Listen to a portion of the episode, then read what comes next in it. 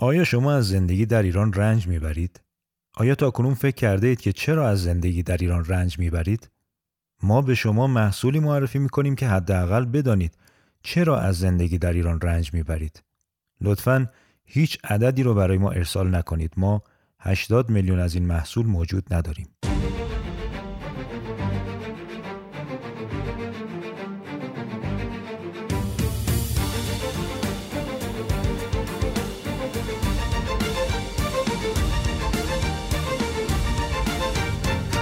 اپیزود هفدهم یوکست رو میشنوید. اگر همچنان که دارید این اپیزود رو میشنوید همزمان هم دارید رنج میبرید، یک نفس عمیق بکشید، کمی عضلاتتون رو شل کنید و بیاید با هم قصه چگونه هم تو ایران زندگی کنیم هم رنج نبریم رو بشنویم.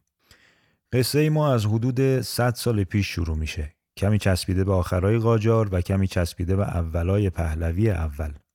مردم از اوضاعی که قاجارها برای مملکت درست کرده بودند به شدت ناراضی بودند. خزانه خالی، بازار بی‌ثبات، فرهنگ به باد رفته، حضور مؤثر خارجی‌ها و خیانت پشت خیانت به مملکت، فقر مردم و دربار لاابالی. خلاصه مردم هی رنج می‌بردن و ذکر می‌گفتن. تا اینکه اتفاقی افتاد. قیمت شکر وارداتی به خاطر عوامل بیرونی کشید بالا. یکی از عمال دربار اومد و تاجرهای نگونبخت رو به بهانه گرانفروشی وسط بازار فلک کرد و به بازاریا بی‌حرمتی کرد. مردم دیگه ذکر نگفتن. جرقه یک تحسن تأثیرگذار زده شد.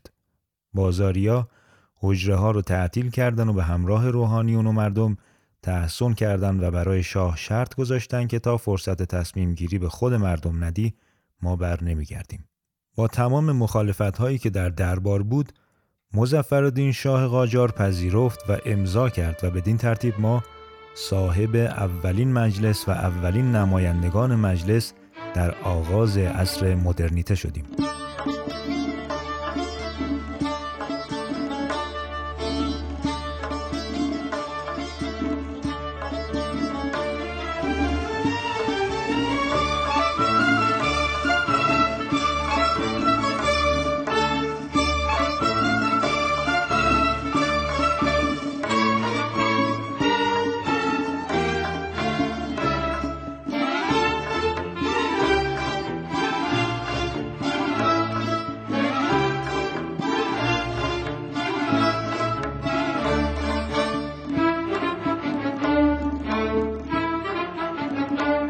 مردم خوشحال و ذوق زده رنجها رو فراموش کردن و چشمها دوخته شد به مجلس و اولین جرقه های امید به زندگی در میان مردم ستم دیده زده شد.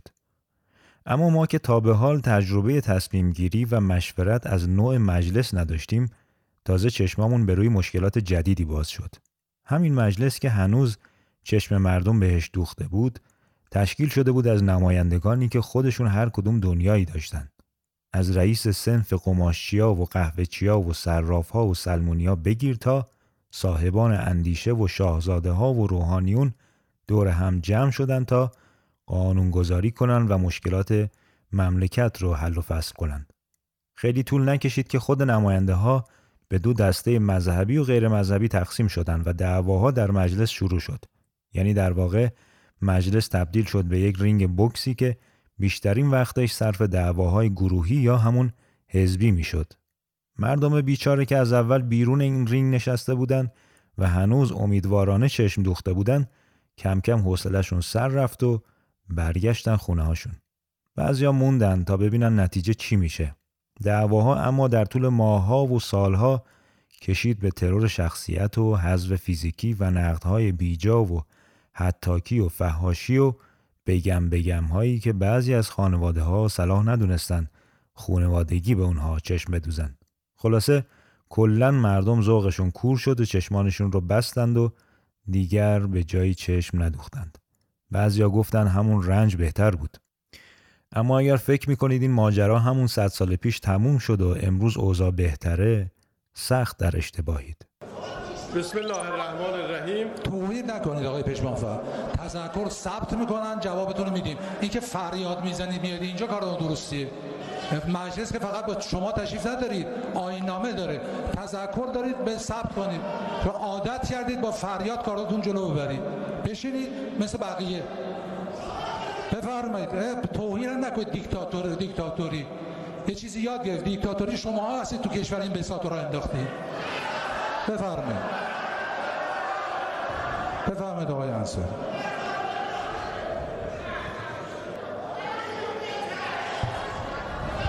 تریبونه یه طرف شمایید که همه تریبونا دستتونه، هرچی خواستید به همه میگین، کسی هم بهتون هیچی نمیگه. تو این مملکت اینجوری شده، چهار نفر اینجوری حرف میزنن بقیه با تسلیمشون باشن. حالا ما چیزی بهتون نمیگیم، هیچی از زبونتون هم اینجوری به همه هرچی در خواست گفتیم. من واقعا متاسف هستم که جناب عالی فرمایشاتی رو در صحن علنی مجلس فرمودید که شاید رادیوهای بیگانه همین مسائل رو به این راحتی نمیتونستن بگن. شما به یک نماینده مجلس که در قانون جمهوری اسلامی از حق قانونی خودش میخواد استفاده کنه اینجوری وارد میشید و این مسائل رو مطرح میکنید. شما اصلا اجازه ندادید مسئله مطرح بشه. اتفاقا تریبون دست ما نیست که ما برای اینی که بخوایم حرفمون رو بزنیم باید اینقدر داد و بیداد بکنیم و بلند شیم برای انجام وظیفه نمایندگیمون اینجوری وارد بشیم. تریبون دست بنده است آقای دکتر یا دست شما؟ آیا نمایندگان در اینجا اگه بخواستید حرفی بزنید ما مانع شدیم؟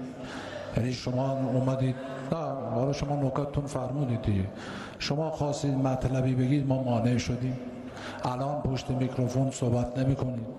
بنابراین این حرف که دقیق نیست و اینا رو رادیوهای بیگانه میان استفاده میکنن، میگن مجلس اینطور. اینکه دیروز آقای حاجی بابایی هم میگن من از اینکه تمسخر کنن مجلس و در یه رسانه ناراحت بودم. مجلس پایگاه دموکراسی است. اینکه بخندم به مجلس اینو نپذیرید. اما اگه میگفتن علی لاریجانی مرتب تو رسانه ها راجع به من صحبت میکنن، حرف میزنن، من جواب میدم، جواب نمیدم. بگید این حرفایی زدن، من یه موردش رو جواب دادم. ولی وقتی راجع به کیان مجلس صحبت میکنن، اون الفاظ رکیک رو جمع مجلس به کار میبرن، حتما باید باید دفاع کنیم. نه من، همه شما باید دفاع کنیم. ما کلن به چیزهای موروثی علاقه خاصی داریم و همه چیز رو در هم سینه به سینه نقل میکنیم. هنوز هم همون دو قطبی شدید، همون رینگ بوکس و همون مردم. بیاین با هم یک مثالی رو مرور کنیم. خانواده‌ای رو تصور کنید که پدر و مادر هر روز با هم درگیری لفظی دارن و لابلای این درگیری ها از هیچ لطفی برای تخریب هم دیگه دریغ نمی کنن. به هم تهمت می زنن، نقد بیجا می کنن و خلاصه چیزی از شخصیت همدیگه باقی نمی زارن. طبیعیه که حاصل چنین خانواده‌ای تربیت فرزندانی هست که نه تنها احترامی برای والدین قائل نیستن، بلکه اونها هم به جمع دعوا اضافه میشن و به پدر و مادر توهین می کنن. خودسرانه تصمیم می گیرن و از هیچ کسی دستور نمی گیرن. حالا تصور کنید دایره این دعوا کمی بزرگتر باشه، یعنی علاوه بر پدر و مادر دایی و خاله و عمه و عمو هم اضافه بشن. اینکه چه بلایی بر سر روابط دختر خاله ها و پسر دایی ها و پسر عمه ها و دختر عمو ها و خلاصه این خانواده میاد کاملا مشخصه.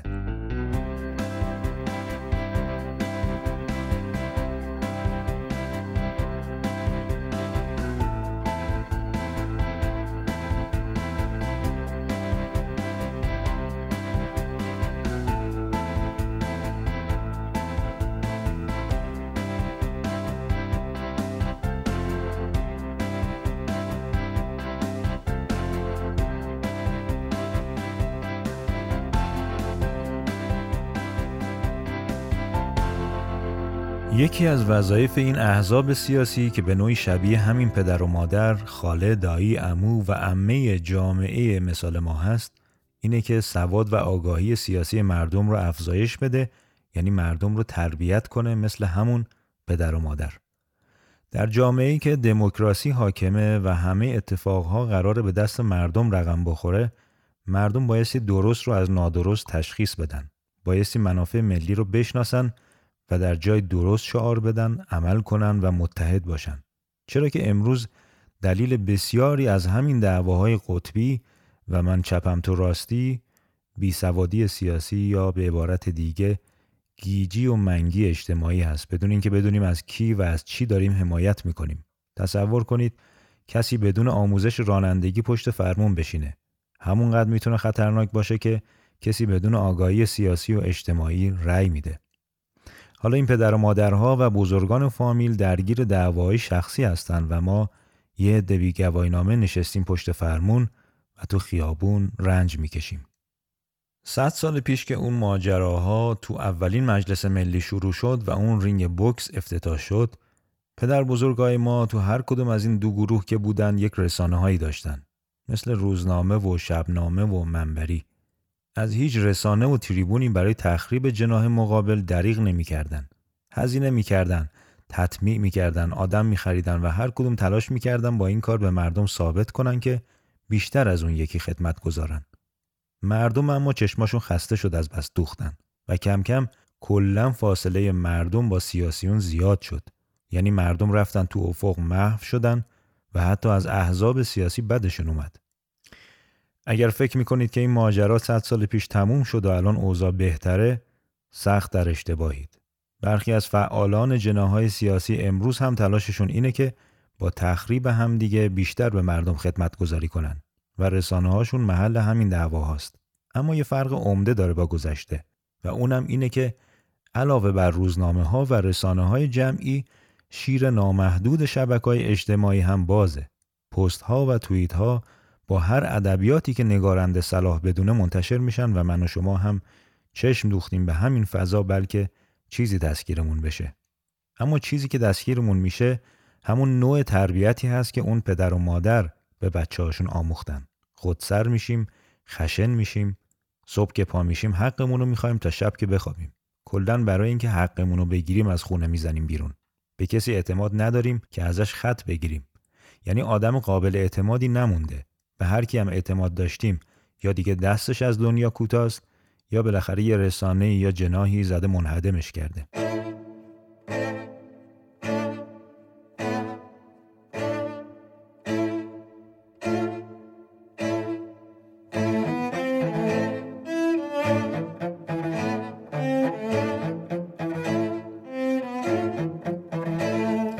کاری که رسانه های نظام سرمایه‌داری میکنه البته گرفتن ماهی از همین آب گلالوده.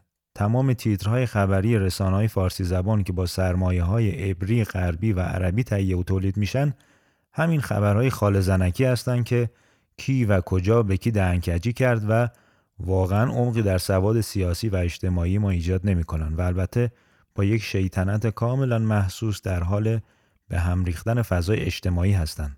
صرف نظر از زاویه اخبار، یکی از نمونه‌هاش کامنت‌هایی هست که با هدف در رد یا قبول یک خبر زیر پست‌ها نگاشته میشه که بسیاری از این کامنت‌ها هدفدار توسط ارتش مجازی مواجه بگیر پای یک خبر نقش می‌بندن و محل دعوای اکانت‌ها میشن. مثلا خبر راجع به یک جریان کرد هست، چندین اکانت خارجی با اسامی آذری میان و با کامنت‌های طراحی شده به کردها توهین می‌کنن و طوفانی میشه پای اون خبر. ادمین هم نشسته کامنت ها رو میخونه و از نتیجه کارش لذت میبره. به همین سادگی نتیجه این زد و خوردهای رسانه‌ای در سطوح بالای سیاسی و اعمال تفرقه افکن رسانه‌های خارجی چند پاره کردن جامعه است. مردم آگاهی سیاسی بسیار محدودی دارن و تمام این آگاهی رو هم البته از لابلای همین دعواها دریافت کردن و با همین نگاه حال و آیندهشون رو آنالیز میکنن. به قول جامعه شناس ها با این نگاه جامعه از حالت ارگانیسمی خارج میشه و مکانیکال میشه. یعنی چی؟ یعنی اعضای جامعه از آن یک پیکر واحد نیستن، به هم وابستگی ندارن، هر کدوم جداگونه کار خودشون رو انجام میدن، از تأثیر اعمالشون بر دیگر اعضای این پیکر تعریفی ندارن، خودشون رو با دیگران همسرنوشت نمیدونن و به عبارت دیگر جامعه یک دستی نیستن. اما در جامعه ارگانیک مثل بدن انسان همه اعضا برای برآورده کردن یک هدف مشترک همکاری می‌کنند و اعضا می‌دونن که اگر کسی کار اشتباهی انجام داد متوجه دیگری هم میشه. اما جامعه ما به این ترتیب نیست و اعضا مکانیکال عمل میکنن، از هم جدا هستن. اتفاقی که مخصوصا در بحرانها شاهدش هستیم.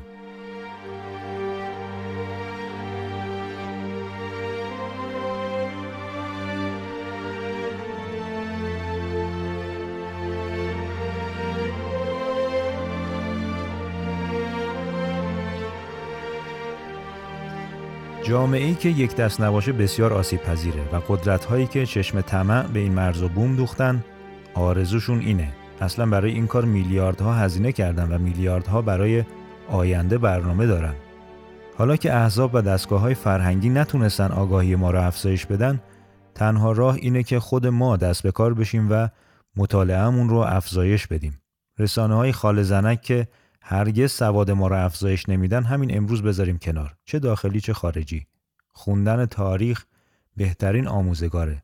مطالعه قلم افرادی که در جهت منافع ملی و جمعی ما حرکت کردن یا تفکر کردن همیشه ارزشمنده. فراموش نکنیم که تحلیل بسیاری از اتفاقات پیچیده‌ای که امروز در منطقه ما میفته نیاز به اطلاعات میان رشته‌ای داره. یعنی اگر ما سواد حسابداری داریم، همه مسائل رو از زاویه علم حسابداری بررسی نکنیم. ممکنه یه بخشی از ماجرا به تخصص ما مربوط بشه و ما درست بگیم، اما بدون دونستن علوم دیگه تحلیلمون اشتباه و تکبودی از آب در میاد. پس صرفاً با سواد تخصصی خودمون به میدان تحلیل نریم و سعی کنیم از رشته‌های دیگه هم چیزهایی بدونیم.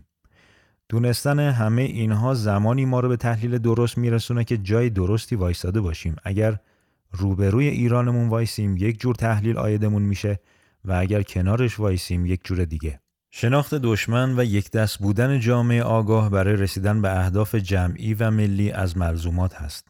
میدونم که امروز خیلی از شماها در ایران گرفتار مسائل روزمره هستید و صحبت از برنامه پنجاه ساله و صد ساله آینده ایران شاید خیلی لوکس به نظر بیاد، ولی باور کنید که اگر برای آینده دراز مدت قدم برداریم خیلی از نتایج و فوایدش در آینده خیلی نزدیک عاید خودمون میشه.